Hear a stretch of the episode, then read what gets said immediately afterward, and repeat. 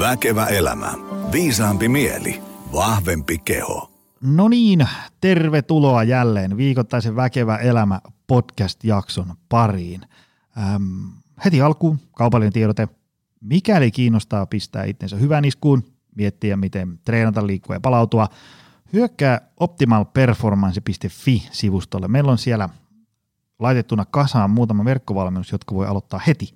Siis, eli vaikka nyt tai vaikka sitten lähetyksen jälkeen ei tarvi siis odottaa mitään ää, puolentoista kuukauden päästä hämöttävää starttia, vaan voi aloittaa tänään. Mainioita verkkokursseja. Voin sanoa, että ne on mainioita, koska olen itse ne rakentanut.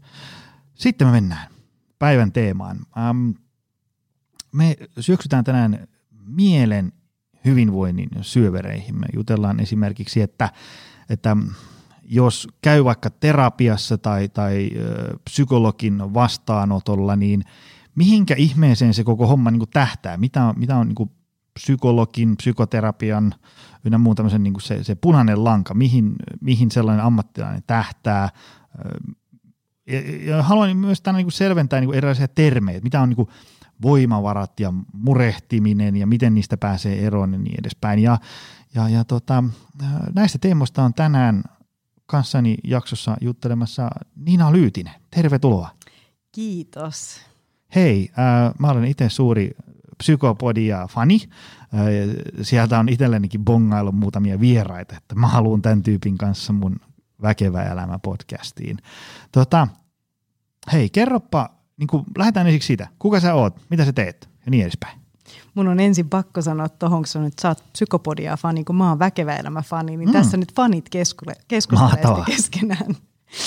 Joo, mä oon tosiaan psykologi, jos me lähdetään näistä ammattitermeistä, että kuka mä oon, niin mä oon psykologia, mä oon erikoistunut työ- ja organisaatiopsykologia ja sitten tämmöiseen kriisi- ja traumapsykologia, että nämä on ne mun suurimmat kiinnostuksen kohteet. Mä tota, äh, kävin vähän kattelemassa sun CVtä. Sähän on ollut niinku ihan hirveän monessa mukana. Kyllä mä aika monessa on kerinnyt, kerinnyt olla tässä. Toivottavasti se ei kerro, että mä oon ihan kamalan vanha. Eikö siis tä, se tota, osaamisalueeni ynnä muu tällaista, niin täällä on ihan hirveästi kaikkea, missä oot niinku, mitä kaikkea on koulutusta ja missä oot ollut mukana. Menkää siis hyvät ihmiset ninalyytinen.fi. Ää, tota, mitä sä teet kaiket päivät? Jos ajatellaan, että niinku aamulla kello soi seiskalta, niin mitä Inan päivässä tapahtuu? Tai viikossa? Joo, no seitsemältä jos kello soi, niin mä saatan lähteä lenkille. Et mä aika useasti aloitan mun päivät joko lenkillä tai kuntopiirillä tai tämmöisellä. Et mulle urheilu on hyvin rakas mm. harrastus, mutta tota sen lisäksi niin toki teen töitä, että mä teen yksilövastaanottoa psykologina, työterveyspsykologina ja sitten mä toimin myös – semmoisessa kuin mielenjuuri, niin EMDR-terapeuttina, niin sitä teen myös yhden päivän viikossa sitten semmoista vastaanottotyötä. Mutta paljon myös koulutan ja valmennan ja sitten mä oon aktiivisena mukana erilaisissa järjestöissä ja toki sitten Psykopodia podcast vie myös aikaa. Et hyvin monenlaista, että päivät on erilaisia. Et jotkut päivät voi olla semmoisia, että ne koostuu yksilövastaanotoista, jotkut on enemmän sitten, että ollaan yritysyhteistyössä valmentamassa, kouluttamassa. Me jutellaan tänään noin niin kuin, just vähän niin kuin mainittiin, murehtimisesta ja niin kuin itsesäätelystä ja sitten tästä, että kun moni ihminen voi äkkiä kokea itsensä aika voimattomaksi ja aseettomaksi siinä ajatellen, että ää, kun moni, moni tietää, että okei, mä tiedän, että metsässä kävely olisi hyvä ja mindfulness on kova juttu ja treeni olisi hyvä ja lenkki on hyvä ja niin edespäin – mutta tietäisit tämän mun arjen, ei tässä ole niin kuin mitenkään mahdollista. Ö, sukelletaan niihin vähän myöhemmin, mutta lähdetään ensiksi ähm, niin kuin tästä niin kuin terminologian ja tällaisen vähän avaamisesta, kun meillä on, meillä on niin kuin psykologeja ja psykologin työ, niin, niin, niin lähdetään sitä, mihin sillä niin kuin pyritään. Niin kuin mä tuossa ennen kuin painettiin rekkiä, niin, niin tota, äh, selitin sitä, että, että jos meillä kuntosalilla tehdään tuossa dynaamista lämpää ja, ja voimaharjoittelua, niin se tähtää siihen, että liikkuvuus paranee, osaa käyttää kehoa paremmin, lihasmassaa, voimaa niin edespäin. No joku tulee tapaamaan psykologia. Mihin se homma tähtää? No se riippuu tietysti, että minkälaisen asian kanssa ihminen tulee. Et silloin kun mä työskentelen työterveyshuollossa, niin mä oon hyvin vahvasti niin kuin ennaltaehkäisevässä työssä. Eli silloin ollaan esimerkiksi semmoisten voimavara- ja kuormitustekijöiden kanssa tekemisissä ja aika pitkälle usein niissä, että mitä siellä työssä mahdollisesti on, ne mitkä kuluttaa voimia, onko siellä semmoista, niin kuin mikä innostaa, mikä tuottaa niitä voimavaroja. Mutta sitten psykologit toki työskentelee myös semmoisilla aloilla, missä ollaan sitten mielen haasteiden, ongelmien kanssa tekemisissä ja silloin ne tavoitteet on hyvin erilaisia. Toki mullakin työterveyspsykologin vastaanotolla on masennuksen arviointia, uupumuksen arviointia ja tämän tyyppisiä asioita ja joskus myös sitä niin kuin alku, alkuhoitoa, vaikka me ei varsinaisesti hoideta, mutta mm. se, että mietitään myös, että mihin sitten ne jatkohoitopolut tähtää. Että ollaan sen mielen hyvinvoinnin kanssa, mutta myös silloin, jos ajatellaan, että mieli on tämmöinen jatkumo, että se voi myös niin kuin ikään kuin mennä hetkellisesti rikki tai sinne mm. voi tulla semmoista kuormitusta, että tarvitaan sitten semmoista hoidollista tukea. Mitäs kun, jos me ajatellaan, korjaa muuten, jos mä käytän, kun mä käytän erilaisia ympäripyöreitä termejä, että jos mä puhun ihan puuta heinää, mutta kun on tällaisia mielen työskentelyn ammattilaisia, käytetään tämmöistä yleistermiä, niin kun meillä on niin psykologia, psykoterapeuttia, psykiatria, jne. YMS, niin, niin miten nämä niin eroavat toisistaan? Mihin, mihin niissä pyritään, kun mä oon, niin kuin, mä oon niin saanut käsityksen, että, että jos haluaa vaikka saada tämmöisen, korjaa nyt sitten niin joku lähetteen, että mulla on vaikka kaksi vuotta, voin käydä psykoterapiassa, niin mun täytyy käydä tapaamassa psykiatria jonkin aikaa, joka antaa sitten jotain, jonka jälkeen mä voin. Mitä nämä eri niin kuin ihmiset tekee? Mitä, mitä, millä tavoin ne niin kuin auttaa ja niin edespäin? Tämä on tosi hyvä kysymys ja tämä on usein semmoinen, mikä onkin epäselkeä, että mm. mitä eri ammattilaiset tekee. jos me ajatellaan, että lähdetään vaikka siitä psykologista, niin psykologit on mielenterveyden, mielen hyvinvoinnin ja ihmismielen toiminnan ja kehityksen ammattilaisia – ja, tota, ja psykologeilla on taustalla yliopistokoulutus, usein niin kuin ylempi, tai siis aina ylempi korkeakoulututkinto. Ja, tota, ja psykologit toimii hyvin erilaisilla puolilla. Eli esimerkiksi mä oon siellä työterveydessä, toimin työ- ja organisaatiopsykologina, että toimin myös organisaatioissa, mutta sitten meillä on koulupsykologeja, opintopsykologeja, on tota, niin, niin neuropsykologeja – ja muita niin kuin mielenterveyden ammattilaisia, niin se riippuu hyvin paljon, että millä kentällä psykologi mm. työskentelee. Ja sitten taas jos me mennään siihen, että psykoterapiaan, kun kysyit tuosta niin kuin hoidosta ja semmoisesta niin pidemmästä Kelan tukemasta psykoterapiassa, mm. psykoterapiasta, niin psykoterapeutti on myös äh, koulutettu ammattilainen, eli siellä on aina pohjalla joku koulutus. Se voi olla psykologipohjakoulutukseltaan, lääkäri, psykiatri, psykiatrinen sairaanhoitaja. Sitten heillä on siihen lisäksi pitkä jatkokoulutus psykoterapiaan. Ja ne on Valviran niin kuin nimike suojattuja niin kuin ammattinimikkeitä. Eli psykoterapeutiksi ei voi kutsua itseään kuka vaan, eli se pitää olla niin kuin psykoterapeutti, samoin kuin psykologiksi, niin me ollaan taas laillistettu ammatti, terveydenhuollon ammattihenkilöitä. Ja sitten tämä psykiatri, hän on mm. taas niin kuin erikoislääkäri, eli psykiatriaan erikoistunut lääkäri. Ja silloin, jos lähdetään niin kuin psykoterapiaan, pitkään psykoterapiaan, niin se psykiatri tekee sitä arviota siitä psykoterapian niin kuin tarpeellisuudesta ja onko siitä niin kuin hyötyä hoitomuotona. Eli joskushan voi olla, että on joku muu hoito kuin ää, mm. psykoterapia. Ja sitten taas tämä psykiatri, kun se tekee sitä arviota, niin siihen tulee tämmöinen Kelan B-lausunto ja sitten se riittävän pitkä arvio, että tehdään niin kuin sitä, että se on niin kuin oikeasti se tuki, mitä mm. tämä henkilö tarvitsee. Ja siinä välissä esimerkiksi voi käydä psykologin vastaanotolla myös. Et se on sitten monesti semmoista, jos psykoterapia ollaan menossa, niin se psykologin työ voi olla semmoista arviointia tai kannattelua ennen mm. kuin alkaa sitten se tavoitteellinen psykoterapeuttinen hoito. Mainio.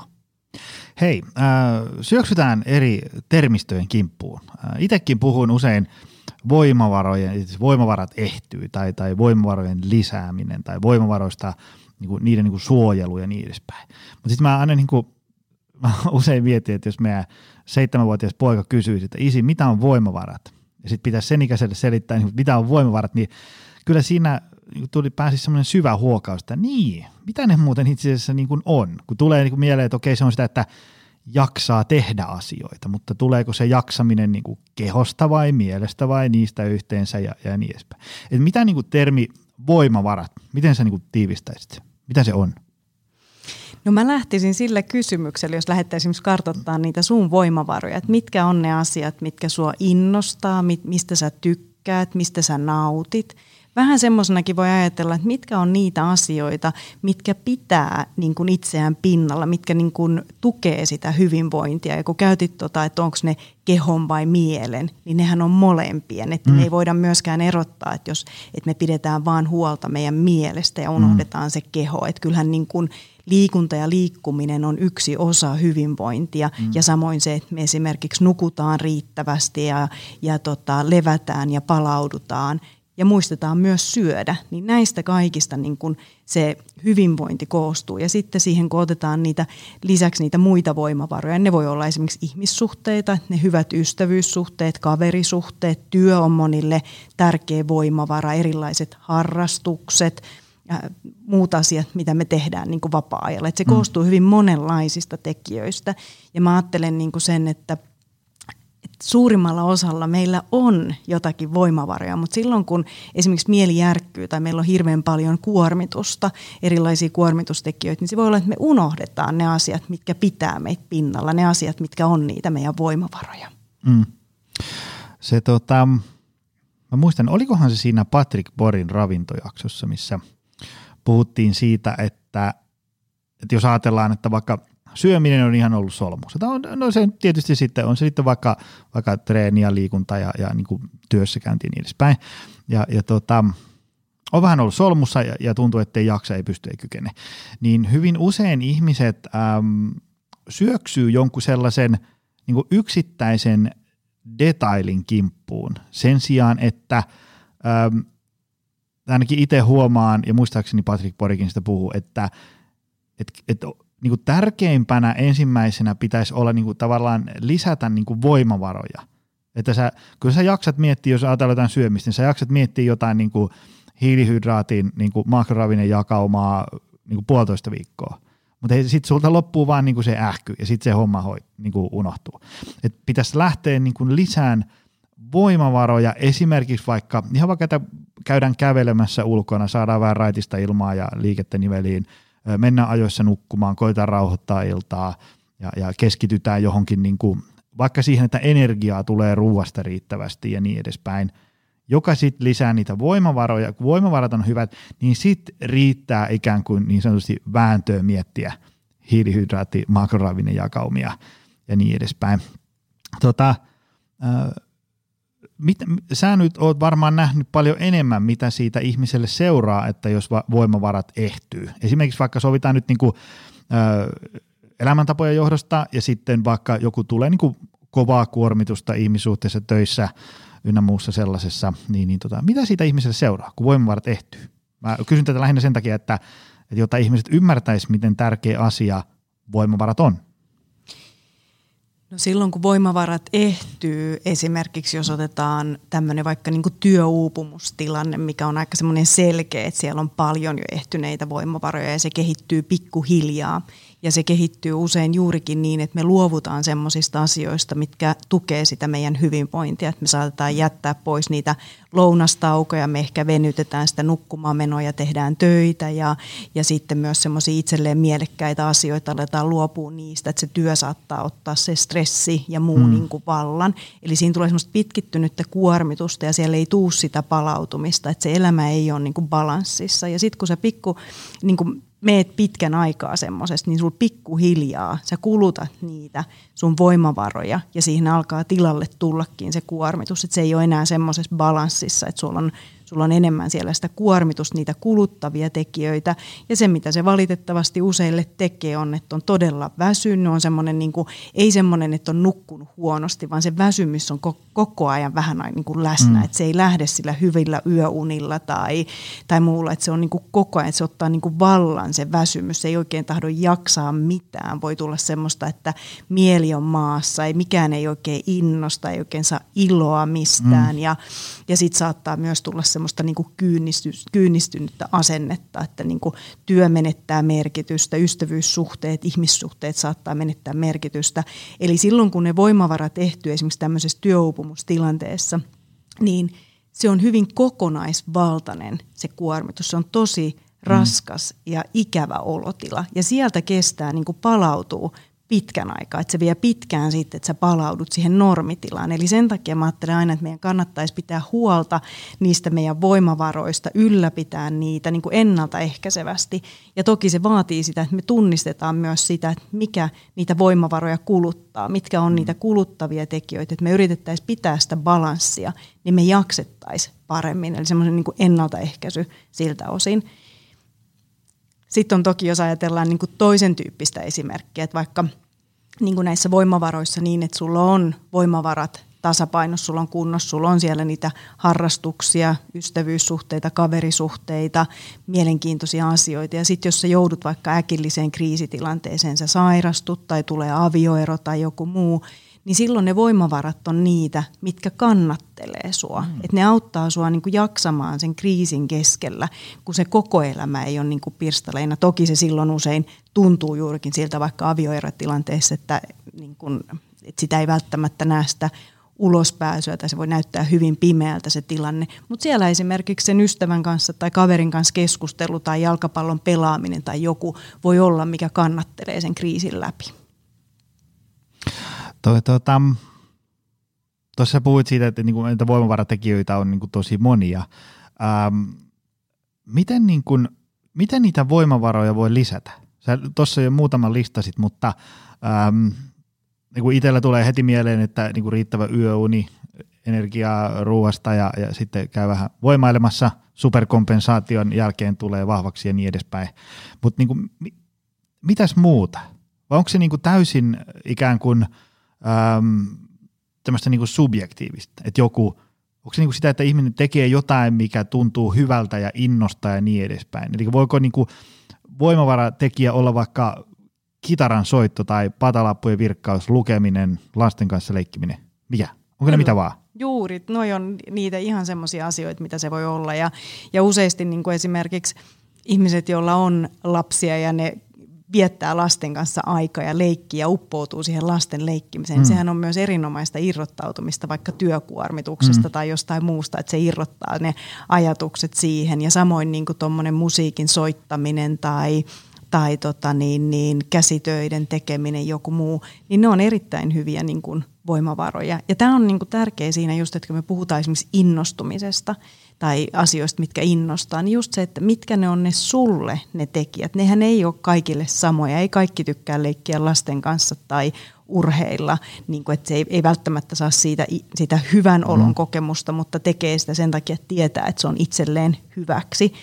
Ja mua toisaalta, kun mä käytän tätä sanaa innostuminen, niin mä kyllä kohtaan työssäni myös ihmisiä, jotka sanoo, että ei ne oikein innostu mistään, mutta ne voi kyllä tykätä asioista, mm-hmm. mutta se innostuminen voi tuntua joillekin myös hyvin vahvalta sanalta, että, että kannattaa miettiä semmoisia asioita, mitkä tuottaa itselleen jollain tavalla semmoista hyvää oloa. Mm. Joo, joo. Se mitä itsekin on, ähm, kun puhutaan jostain palautumisesta tai, tai niin kuin omilla luennoilla, vaan niin kuin suosittelen, että vaikka kuinka rakastat ja tykkäät sun työtä, niin, niin olisi hyvä joskus vähän irrottautua siitä. Ja, ja osalla se irrottautuminen onnistuu ikään kuin vain, vain päätöksenä, että nyt läppäri kiinni ja palataan huomenna taas. Ja sitten niin kuin, on tosi helppo saada niin kuin keho pois työpaikalta. Tai sä otat sun läppärin ja sä laitat sen sinne piirongin laatikkoon näin, mutta se, se mielen irrottaminen sieltä työpaikalta ja työasioista voi olla joskus vähän hankala. Se ei aina onnistu niin kuin päättämällä. Ja siihen on just hyvä itsekin niin suositellut, että kyllä meillä niin varmaan niin suurimmalla osalla me tiedetään, että on jotain semmoisia asioita, että kun me tehdään sitä, niin sen jälkeen on aina semmoinen fiilis, että voi vitsi, miksi mä en tee tätä enemmän. Niin tee niitä. Ja, ja, ja niin kuin, tärkeintä on ehkä enemmänkin se, että sä raivaat sun kalenterin tilaa niille asioille – sen sijaan, että sä nyt mietit välttämättä niin valtavasti niitä teknisiä nyansseja, mitä siinä pitäisi olla. Joo, musta on tosi hyvä, kun sä sanot ton, että on semmoisia niin kilpailukykyisiä tekijöitä sille työllä, mitkä myös vie sen mielen niin kuin mm. pois. Että se ei ole pelkästään se, että sä lähdet pois työpaikalta, vaan nimenomaan, että se mieli irrottautuu niistä työasioista. Tota, kun välillä huomaa sitä nyt niin kuin löyhästi tähän liittyen, että, että tota, ihmiset niin kuin murehtii paljon asioita ja, ja huoli vie ilon niin kuin kaikesta ää, niin kuin työstä, vapaa-ajasta, niin kuin ihmissuhteista, nauttimista ynnä muuta sellaista. Miten murehtimisesta niin sanotusti pääsee eroon? Tai voiko sitä jotenkin käsitellä niin, että se ei syö elämänlaatua? Mulla on annettu ymmärtää, että jos murehtii, niin sit se, se ei onnistu kauhean hyvin niin, että nyt päättää, että nyt en vastaanota enää ikäviä ajatuksia, vaan niitä vaan niin kuin pulpahtelee ihan kaikille. Mutta miten tämmöiselle, niin kuin, jos tämmöinen murehtiminen on päässyt ihan krooniseksi, niin tota, mitä sille pitäisi niin kuin tehdä? No hyvä lähtökohta on, että huomaa juurikin sen, että mä murehdin ja se häiritsee mua, niin se on jo erittäin hyvä alku, että sen kanssa voi lähteä työskentelemään. Ja toi, mitä Joni sanoit, että se, että päättää, että en vaan murehdi, niin se ei useinkaan auta, vaan todennäköisesti miettii niitä asioita, mitä ei halua miettiä, niin entistä enemmän. Mm. Eli, eli silloin tulee semmoinen, että jos me yritetään välttää jotakin, niin se tulee monesti voimakkaammin meidän mieleen. Me voidaan käyttää erilaisia harjoitteita, että esimerkiksi semmoinen, niin kuin, mitä jotkut käyttää, niin on tämmöinen murehtimispäiväkirja, stressivartti, tämän tyyppisiä harjoitteita, että, että pysähdytään tietoisesti joku hetki päivästä murehtimaan, pysähdytään niiden stressitekijöiden äärelle, mutta se on rajattu aika ja ra, niin kuin päivästä, että se on joku semmoinen lyhyt 15-20 minuuttia ja sitten sen muun ajan pyrkii keskittymään muihin asioihin. Et se on yksi semmoinen, mitä voidaan, voidaan tehdä. Toki sitten taas kun me puhutaan niin kuin kehon ja mielen yhteydessä, niin useinhan myös silloin kun me murehditaan tai meillä on semmoista stressiä ja kuormitusta, niin kehon vireystila on myös vähän korkeampi. Niin siinä voi myös harjoittaa erilaisia rentoutusharjoituksia – ohjattuja rentoutusharjoituksia tai sitten ihan semmoisia syvähengityksiä. Joillekin ottaa myös se, että lähtee vähän liikkumaan ja ulos. Esimerkiksi mielenterveystalo.fi-sivustolla on hyviä harjoitteita, niin kuin, että jos haluaa itsehoitokeinoina harjoitella. Mutta sitten jos se murehtiminen alkaa olla jo semmoista, että ne itsehoitokeinot ei auta ja tuntuu, että ei oikein pääse niin kuin niistä irti ja se alkaa vaikuttaa siihen omaan arkeen, on se sitten opiskelua, työtä tai ihmissuhteita, niin tämä on esimerkiksi semmoinen asia, missä vaikka sinne psykologin puoleen voi kääntyä ja lähteä vähän yhdessä toisen ihmisen kanssa purkamaan sitä tilannetta ja löytämään niitä keinoja. Tätä ja niin kuin, mä huomannut, että mun podcastia kuuntelee aika moni tämmöinen hyvinvointialan ammattilainen, jotka tekee treeniohjelmia, ravintosuunnitelmia, auttaa palautumiseen, elämäntaparempaa, tämmöisiä niin persoonallisia valkkuja, hyvinvointityyppejä ja niin edespäin.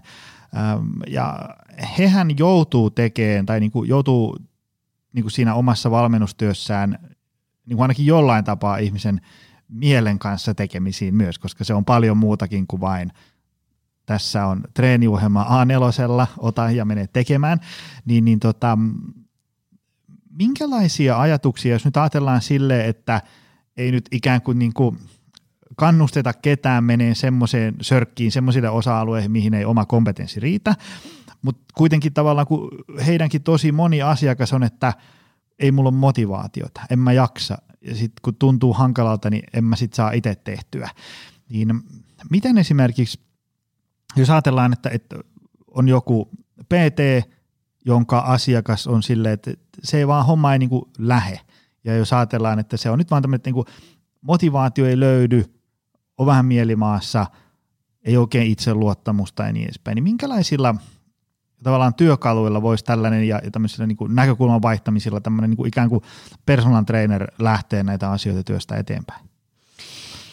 No kyllä mä aina lähtisin siitä, että, että mitä on ne esteet niin kuin siellä taustalla, että, että silloin että jos se on vaan sitä, että siellä on esimerkiksi just väsymystä, että ei, ei ole riittävää unta ja tämän tyyppistä, niin silloinhan lähdetään tietenkin korjaamaan niitä asioita. Ja joskus siihen voi tarvita sitten esimerkiksi sitä mielen, mielen ammattilaista tai lääkäriä tai psykologia tai muuta, mutta, tota, mutta varmaan niin kuin kaikki PT tekee myös sitä, että he tekee jonkunlaisen alkukartoituksen, alkuhaastattelun, niin sitten jos siellä alkaa näyttäytyä siltä, että ne ei ole vaan tämmöisiä, niin kuin, että se ei ole vaan vaan motivaatiokysymys, että siellä voisi olla jotain niin kuin mielen, mielen ongelmaa, niin kyllä mä aika matalalla kynnyksellä sit ottaisin sen sillä tavalla puheeksi, että et voisi niin kuin lähteä esimerkiksi juttelemaan jonkun mielenammattilaisen kanssa niistä asioista. Mä ajattelen aina sen, että ei tarvi ruveta – niin kuin sen ihmisen psykoterapeutiksi tai psykologiksi, mutta,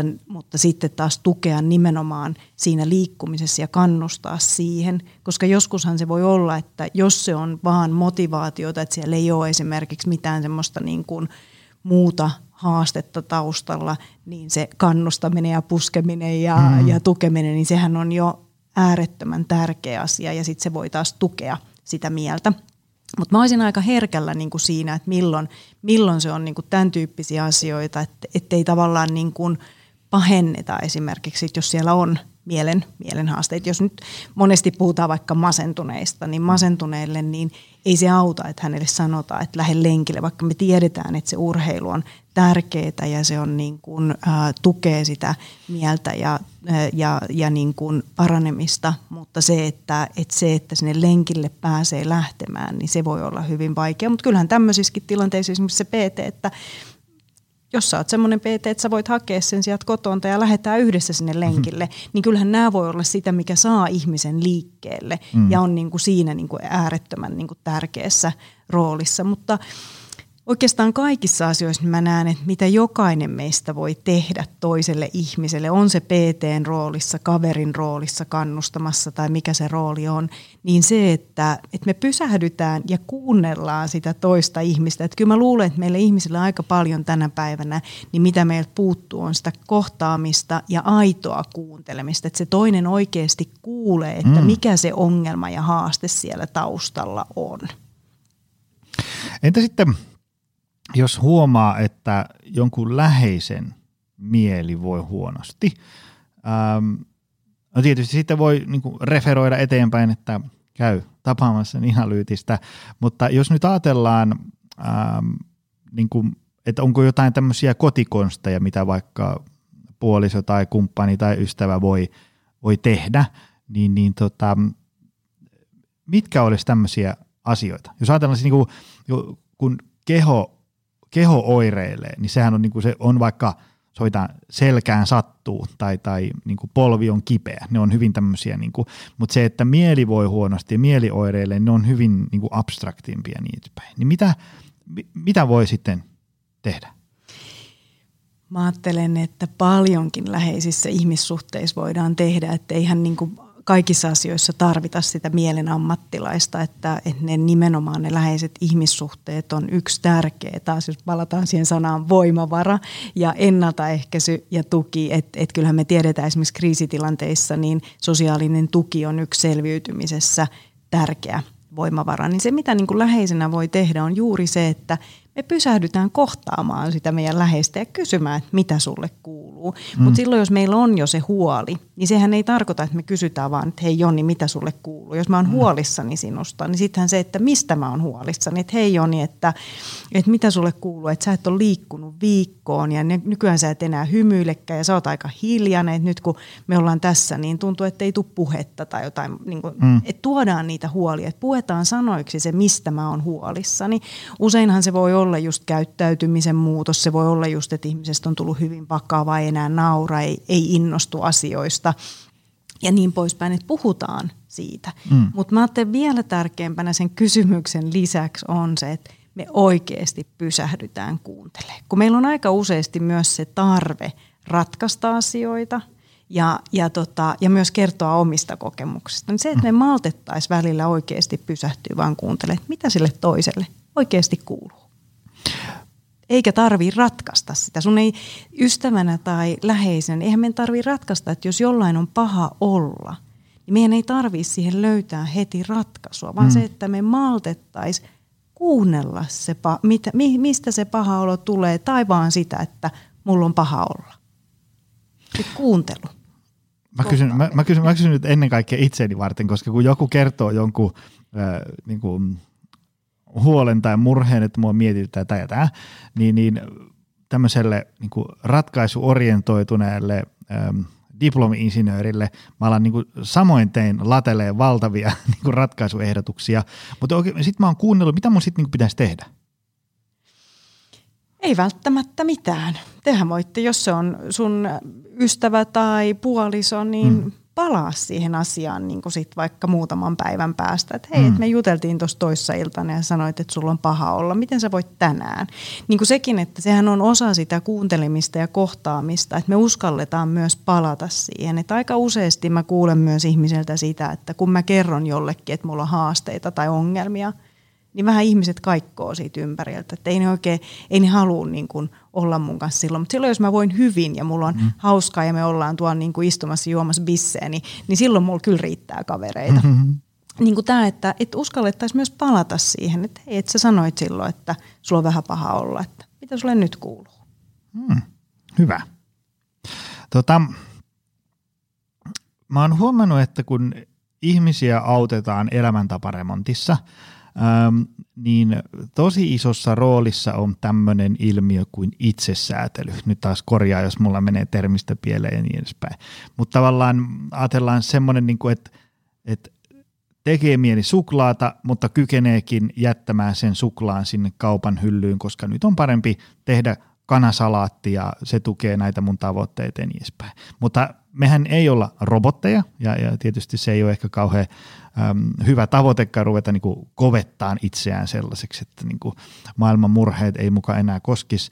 Äh, Mutta miten, niin kuin, miten me voidaan kehittää tämmöistä itsesäätelytaitoa? Tämä on tosi niin kuin termi, mutta mä nyt voit niin kuin, sitten auttaa mua pidemmänkin kaavan kautta, mutta niin kuin siinä ihmiset, että, että ne, kun itsesäätelyhän mun käsittääkseni tarkoittaa sitä, että, että kun pystyy tekemään sen vähän ikävän ja hankalan ja vaikean asian siksi, koska se on niin sanotusti oikein. Eli äh, ei huvita lähteä kävelylenkille, mutta lähtee silti. Ja nyt, ei, nyt vielä korostan sitä, että nyt ei ole tarkoitus, niin kuin, että jos joku on niin kuin ihan romahtamisen rajalla, niin sun pitää vaan runtata eteenpäin. Ei, ei sitä. Mutta se semmoinen, niin että, että on tehnyt itsensä kanssa sopimuksen, että mä menen niin kympiltä sänkyluken kirjaa. Mutta sitten niinku kahtavalla kymmenen tekee mieli vielä avata sosiaalinen media ja katsella. Niin sitten siinä hetkessä pystyy kohdata, että ei, ei, ei tätä sosiaalista, nyt tämä pois, niin se kirja Pystyy tekemään ikään kuin tämmöisiä, niin kuin muuttaa sitä omaa käyttäytymistänsä. Ähm, miten tämmöinen itsesäätely, taidon hankkiminen, vahvistaminen niin kuin onnistuu? Kun mä, mä, mä vielä vähän tarkennan, kun se niin kuin hyvin usein niin kuin ihmiset aina kertoo, että no mä tiedän, että olisi pitänyt mennä ajoissa nukkumaan, mutta vitsi kun jotenkin mä en vaan niin kuin sit mennyt ja sitten mä vaan katoin sitä somea taas puoli kahteen yöllä ja niin edespäin. Tavallaan ihmiset niin kuin tekee toisin kuin ne tietää, että pitäisi tehdä. Ja ne, se ärsyttää niitä itseäkin. Ja mitä, mitä semmoisessa voi tehdä?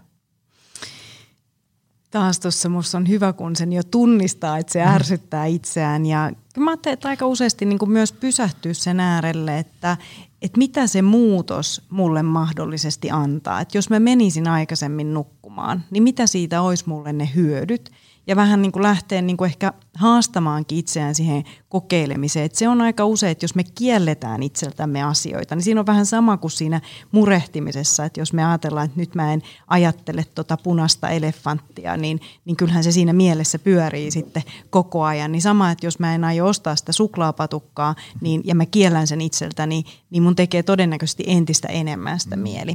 Et, et lähtee vähän niiden kautta, että, että tota, miksi se uni olisi mulle tärkeää, mitä mä mahdollisesti saisin, että mä nukkuisin enemmän.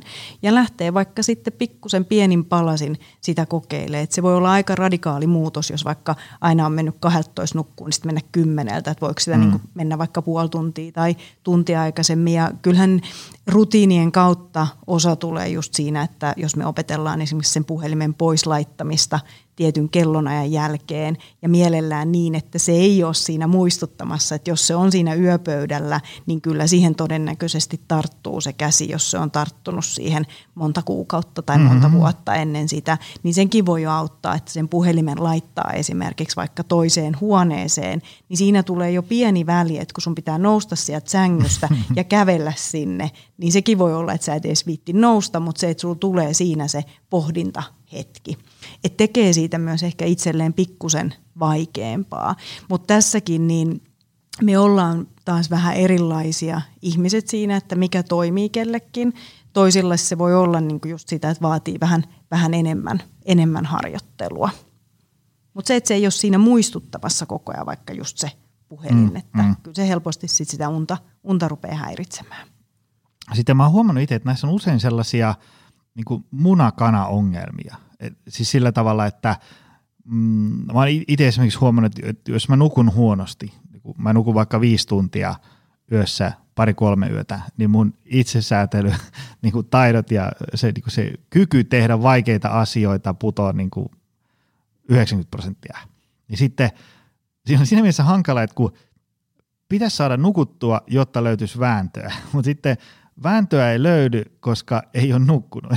On vähän sillä, että mistä tästä nyt pitäisi niin lähteä purkaan tätä vyhtiä, että kun ei, ei tavallaan ei löydy vääntöä siis kun on nukkunut ja, ja sitten kun ää, tietää, että pitäisi mennä aikaisemmin nukkuu, mutta kun ei huvita, kun tekee mieli vähän olla iskä omaa aikaa, kun kämppä on vihdoin hiljentynyt ja niin edespäin. Siinä on paljon sellaisia, niin kuin, että ne tavallaan niin kuin kaksi asiaa niin kuin ruokkii toisiaan vähän niin kuin sinne huonompaan suuntaan ja niin edespäin. Joo, kyllähän tuossa pitäisi pysähtyä sen äärelle, että, että mitä mä nyt lähden tekemään, että muutenhan se menee, menee siinä kierteenä, että esimerkiksi just se, että että hei, että mä oon väsynyt, että ei tästä niin nyt tuu mitään, että tästä tämä kierre jatkuu, että, että sitten tehdä, tehdä se päätös todennäköisesti tuossa kohtaa, että sitä unta saisi. Että kyllähän se on, että silloin kun me ollaan semmoisessa energiavajeessa, niin kuin sanoit, niin me tehdään usein paljon huonompia mm-hmm. päätöksiä ja silloin myös se, se tulee usein sinne ravintoon ja kaikkeen muuhunkin, että me vähän sallitaan itsellemme asioita. Ja tämä tulee helposti myös silloin,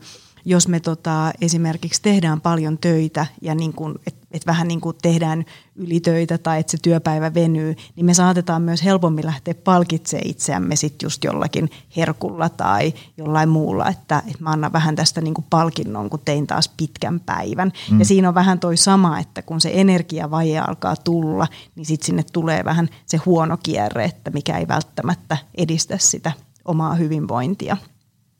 Mutta toi on niinku just tunnistaa sitä mm. kierrettä. Tota, mitäshän, mun on, mun on pakko kysyä, nyt tuli tässä, niin kun, tässä sivujuonteena mieleen, että mitä, jos ajatellaan, että sulla on joku asiakas, jolla tuntuu, että sillä on joku päämäärä, mihinkä se haluaa tähdätä. Tai, tai ajatellaan, että sillä on tosi semmoinen abstrakti ta, niin kuin päämäärä. Se, halu, se haluaa olla energisempi. Se ei, ei halua olla näin väsynyt. On kyllästynyt siihen, mitä nyt on ja haluaa jotain muuta. Tai on vähän niin kuin hukassa. Ähm, ja sitten on semmoinen, vähän semmoinen lannistunut fiilis, kun mä niin kuin yritän, mutta sitten aina viikko menee ja sitten se kaikki lässähtää.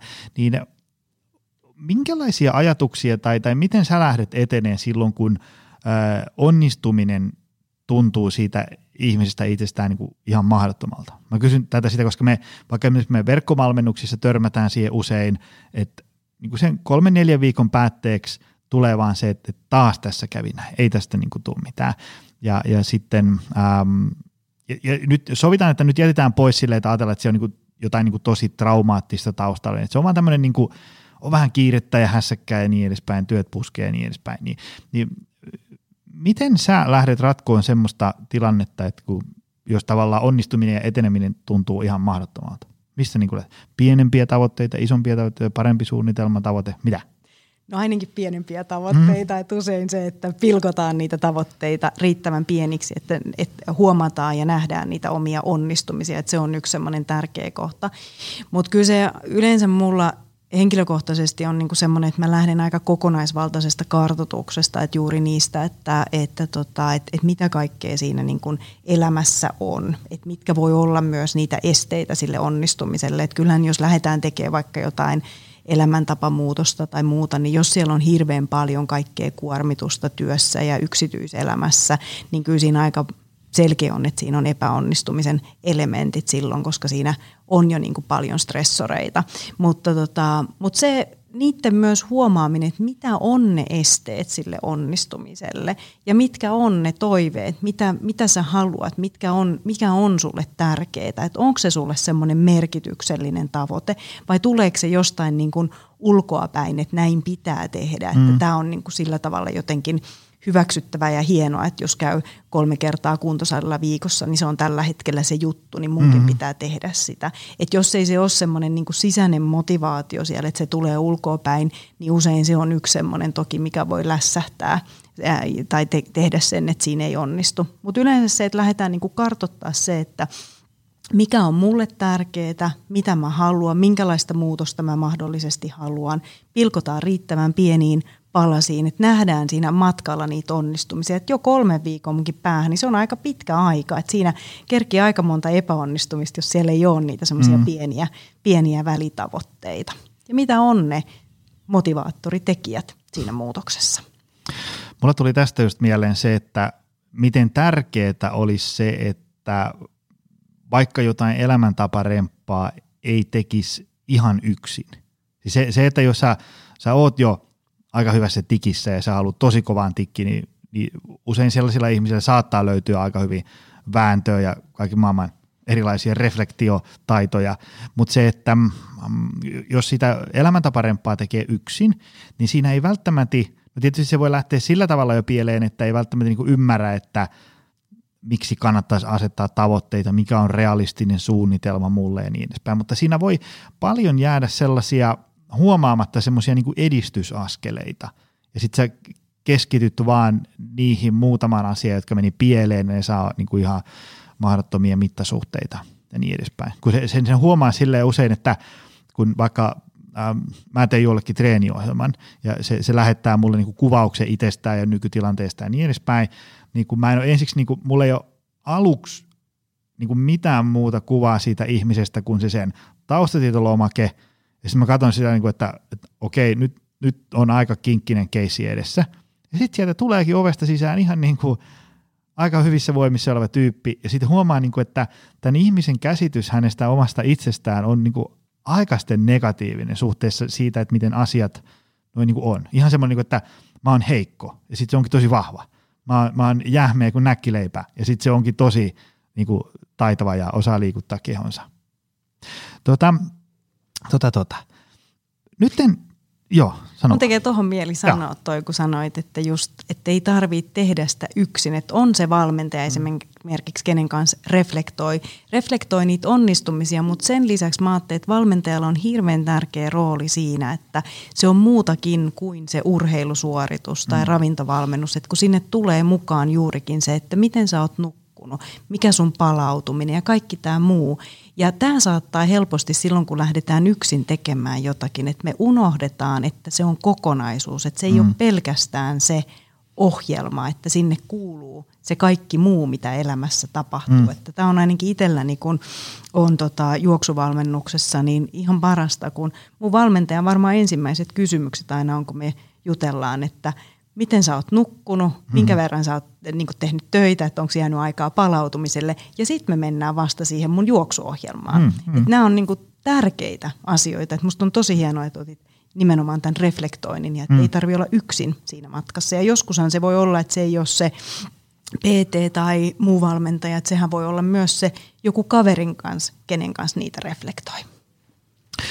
Mitä muuten sun näkökulmasta, kun mä mietin, kun mä itse katson tätä tämmöisestä noin niin kuin ravintoliikunta, palautuminen, arihallinta näkökulmasta, niin mitä sun näkökulmasta on tällä hetkellä 2021 alkuvuodesta kevättä, ja tässä jos ajatellaan nyt vaikka viimeinen vuosi, kaksi, kolme taaksepäin, niin mitkä on sun mielestä sellaiset niin kuin merkittävimmät asiat, jotka haittaa ihmisten niin kuin hyvinvoinnin ylläpitoa?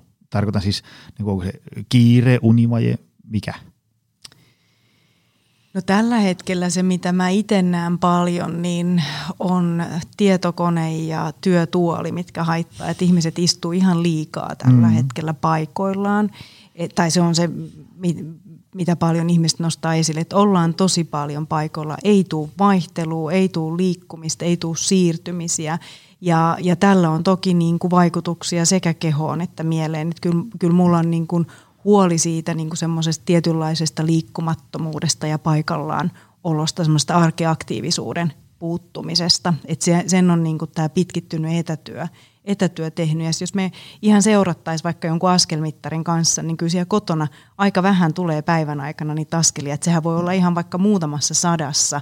Ja sitten jos me katsotaan, että mitä ne päivittäiset askeltavoitteet mm. niin kuin terveyden kannalta on, niin kyllä tämä on yksi sellainen näkyvä trendi nyt tänä mm. keväänä.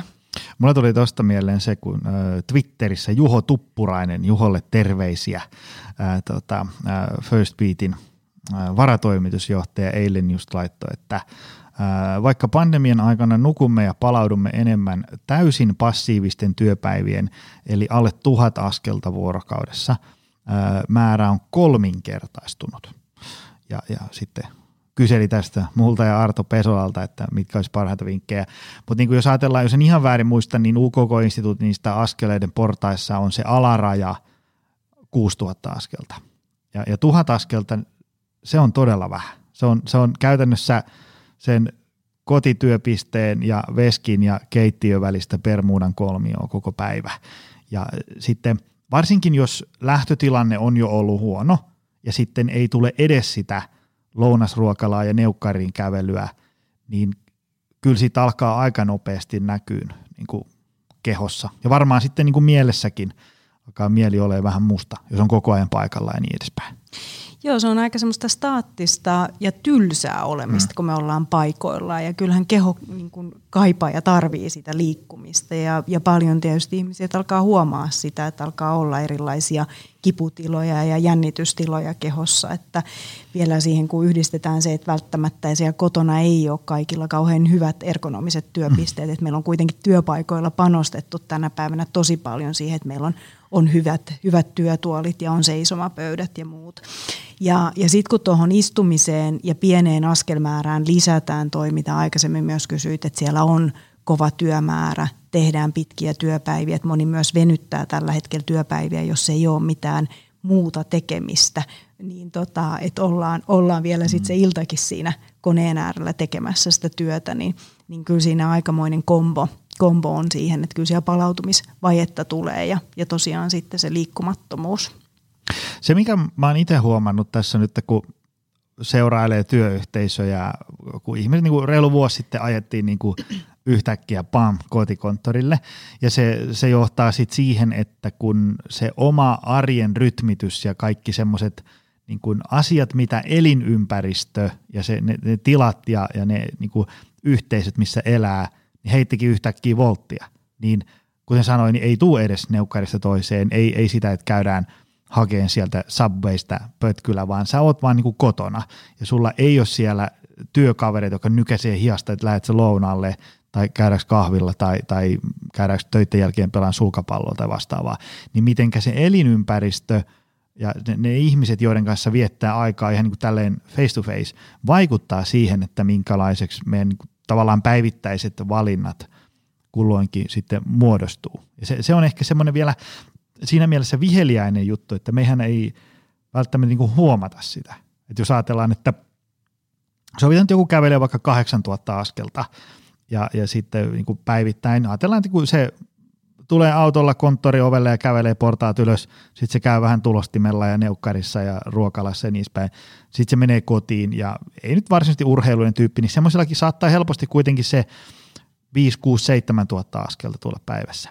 Ja sitten kun ne putoaa sinne alle tuhanteen, niin vaikka se no niin kuin numeroissa se muutos on dramaattinen, niin ei se välttämättä se ihminen itse sitä huomaa. Se voi olla sillä, että no, no joo, ei, ei varmaan ihan niin paljon tule liikuttua kuin ennen, vaikka se oikeasti se pudotus on ollut 90 pinnaa.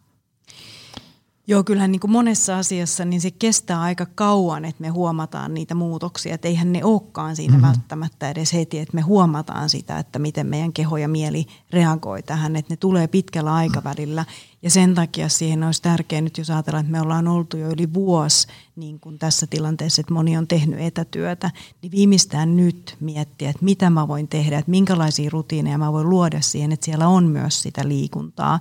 Ja muistaakseni Joni, sekin jossain kohtaa nosti Twitterissä esille, että esimerkiksi aloittaa sen aamun semmoisella, että tekee sen työmatkakävelyn, mm-hmm. että tekee sen siirtymän. Että vaikka sä et mene työpaikalle, niin se voi olla semmoinen siirtymä, että sä käyt niinku ulkona kävelee ja sitten se sun olohuone tai työhuone tai keittiö muuttuu työpaikaksi mm-hmm. ja samalla lailla lopettaa se päivä johonkin tämmöiseen liikunnalliseen. Että saada sitä aktiivisuutta. Et mä ajattelen, että sinne työpäivään on hyvä saada semmoista sopivasti niin kuin vaihtelua. Että siellä on välillä niin kuin asentojen muutosta, on se sitten seisomaan nousemista, on se kyykkäämistä, käydä siellä ulkona vähän kävelee tai muuta. Tai sitten sinne työpäivän alkuun ja jälkeen, mutta siinä olisi sopivasti semmoista aktiivista ja passiivista toimintaa, että meille ihmisille ei ole hyväksi, että me ollaan koko ajan passiivisena, mm. niin kuin tämä First Beatinkin tutkimus alkaa niin kuin näyttää, ja siinä me varmaan nähdään pitkittäisvaikutuksia myös, että mitä se meille ihmisille tekee. Mm. Mut mä en jäisi odottaa itse asiassa sitä, että kyllä mä kannustaisin, että jos oot nyt, kuuntelet tätä ja oot ollut vuoden siellä etätyöpisteellä etkä ole liikkunut, niin mieti, että millä tavalla sä voisit lähteä lisäämään vähän sinne sun arkeen sitä liikkumista. Et sehän voisi olla, että lisäät sen tuhat tai kaksi tuhatta askelta päivässä, että eihän se heti tarvi olla se kuusi tai kymmenen tuhatta askelta, mutta joku kymmenen minuutin kävely lisää jo yllättävän paljon mm. askelia. Joo, hei sitten mä oon säästänyt tänne, tota, tänne loppuun tämän kaikkein mehukkaimman kysymyksen, mitä mä itse mietin.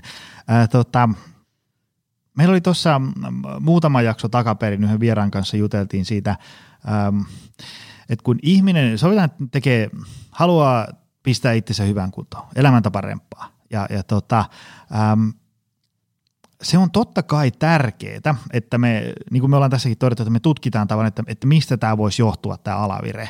Et, ja, mutta sitten äh, siinä on semmoinen vaara, että kun sä rupeat niin listaan, että mikä on nyt pielessä – että siitä listasta tulee niin pitkä, että sillä ihmisellä loppuu niin kuin happi kesken. Että et tässäkö hässäkässä mun pitäisi pystyä tekemään jotain, ei mitään toivoa. Ja sitten sit vaan niin kuin siirretään sitä eteenpäin, että no katsellaan sitten syssymällä, jos tilanne on toinen. Ja sitten se saattaa niin kuin siirtyä niin kuin loputtomasti eteenpäin.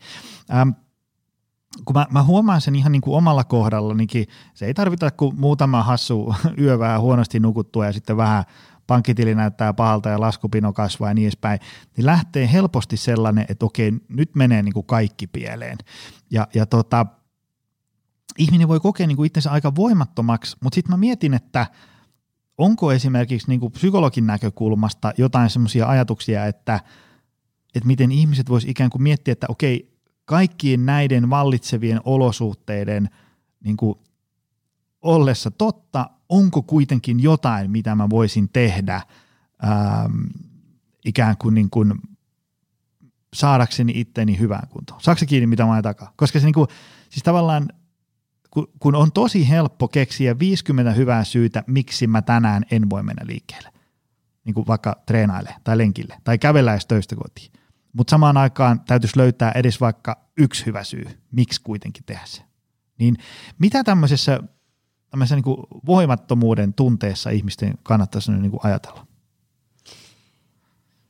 Tämä on tietysti hankala, kun se voi olla niin hyvin mm. monenlaista, monenlaista niin kuin kuvasitkin tuossa. Niin, mutta se, että ei tarvitse kieltää itseltään sitä, että siellä on niitä huonoja ja ikäviä asioita. Että se on myös se todellisuus, että ne on siellä. Että mä en, en itse ole semmoisen kannalta, että ikään kuin tehdään joku päälle liimattu positiivisuus siihen, että nyt sun mm. pitää ajatella, että kaikki on hyvin, vaan oikeastaan ottaa niin kuin rinnakkain se ikävä ja huono, mikä siellä tällä hetkellä on, ja sitten siihen rinnalle niitä, että mitkä mahdollisesti on niitä voimavaroja tai turvatekijöitä, että mistä edelleen nauttii tai mitkä tuottaa just semmoista turvaa, että se voi olla just, että vaikka on – on kotona puolison kanssa, niin silloin mulla on semmoinen hyvä ja turvallinen olo, mulla on semmoinen rauhallinen olo, niin, niin se voi tulla niin kuin siihen rinnalle, että me niin kuin vähän ollaan rinnakkain niiden ikävien ja mahdollisesti myös hyvien asioiden kanssa. Ja silloin mitä enemmän meillä on kuormitusta, niin me joudutaan vähän enemmän tekemään töitä sen eteen, että me nähdään niitä voimavaratekijöitä, niitä asioita,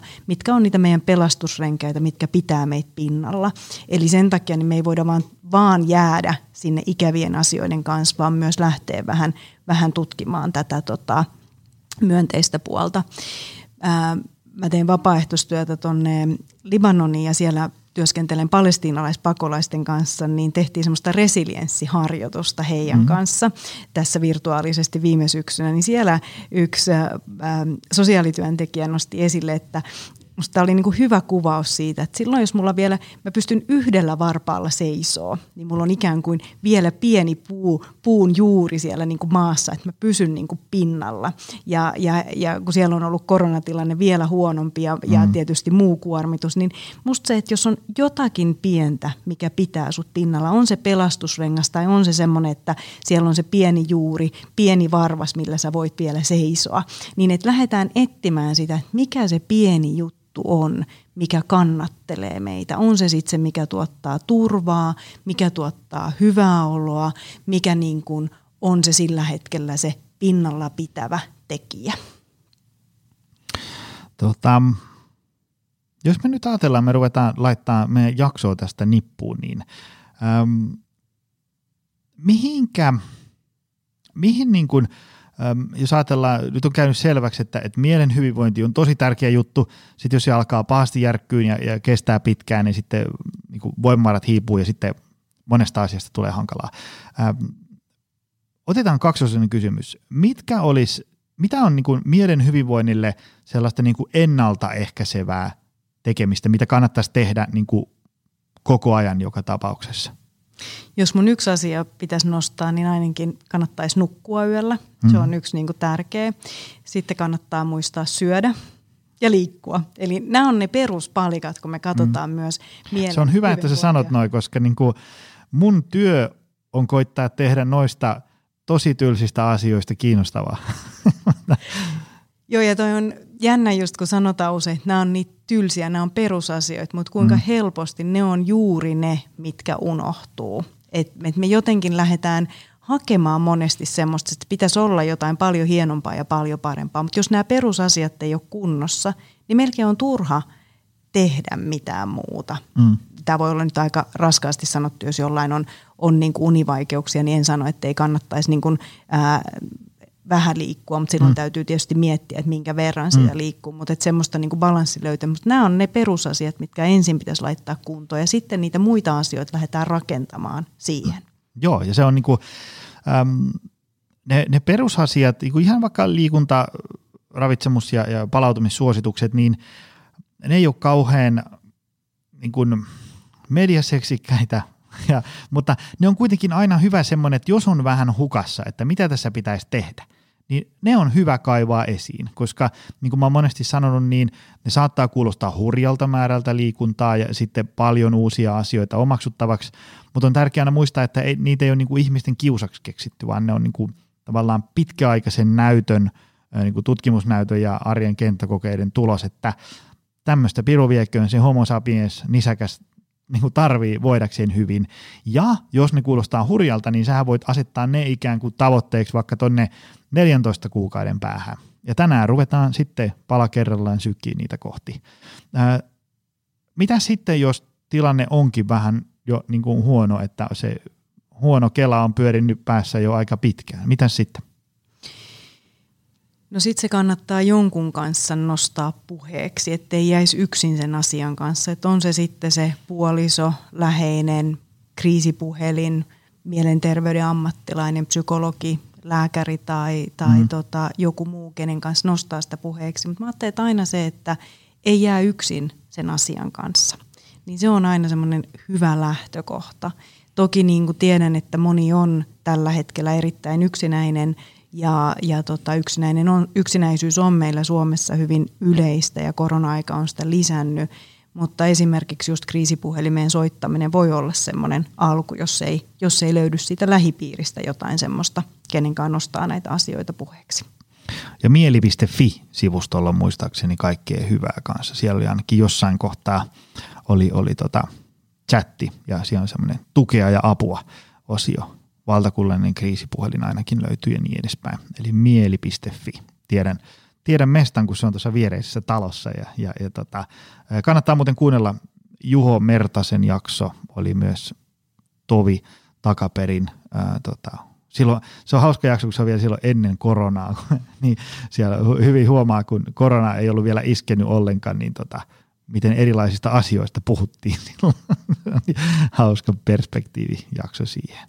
Tota, hei, kiitos tästä. Tämä oli, tämä oli hyvä, koska me saatiin ensinnäkin vahvistusta niille asioille, ähm, mitkä me tiedetään, että on niin kuin vaikka ravinnoliikunnan palautumisen perusasiat, ähm, sitten ihan tämmöinen niin kuin, aika tämmöinen niin kuin myötätuntoinen ja ihmisläheinen lähestymistapa siihen niin kuin omaan kehoon ja mieleen. Sen sijaan, että antaa vaan keppiä, niin, niin hyväksyy, että, että joka päivä nyt ei vaan lähe ja, ja, ja kaikilla tulee huonoja ajatuksia päähän ja, ja niin edespäin.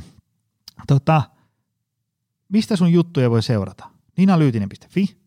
Ja Instagramista löytyy mun podcastin nimellä eli Psykopodia. Samoin tota, niin Facebookissa on Psykopodia-sivusto. Ja sitten on tosiaan noin mun web-sivut ja Twitterissä ja LinkedInissäkin olen Noniin. myös siellä mä laitan ne, nimellä. No niin, mä laitan ne kaikki tuohon tota, show notesihin mukaan. Tota, kiitos tästä. Tämä oli, tämä oli hyvä setti ja oli hieno saada sut tänne tapa, tavata tämmöisiä, niin kuin, tai tämmöinen pieni fanboy-hetki, että näkin niin kuin, tota, livenä äm, ihmisiä, joita suuresti arvostaa. Kiitos tästä. Kiitos mukavasta keskustelusta ja kiitos kutsusta. Kyllä. Ja hei, kiitos sulle arvoisa kuulija, että kuuntelit tänne päätyyn saakka. Me otetaan taas ensi viikolla uudestaan. Se on moi. Tutustu lisää aiheeseen optimalperformance.fi ja opcenteri.fi.